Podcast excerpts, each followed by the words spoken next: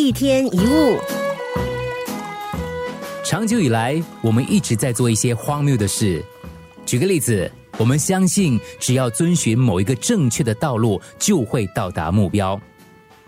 那些爱之深责之切的父母，常常犯这种错误，强把自己的价值加注在子女的身上。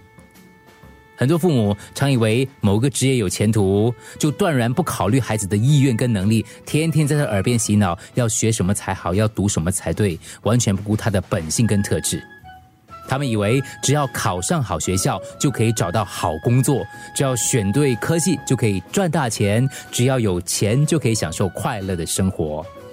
就是我刚刚讲的，他们相信只要遵循某个正确的道路，就会达到目标。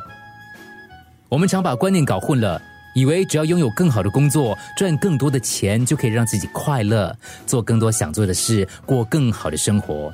其实应该反过来才对。你必须先去做你想做的事，拥有你想拥有的，这样你才可能快乐，才可能拥有更好的生活。工作如果没钱拿，你就不喜欢；那即使有钱拿，你也不会喜欢，因为金钱无法带来快乐。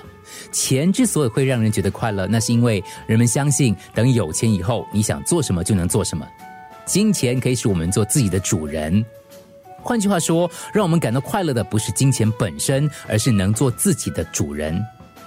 所以，重要的不是你拥有什么，重要的是你是不是做你想做的，你是不是过你想过的，这是重点。你是自己的主人吗？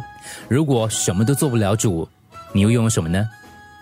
假如无法做想做的事，无法过想过的生活，这样的生活不是有点悲哀吗？一天一物。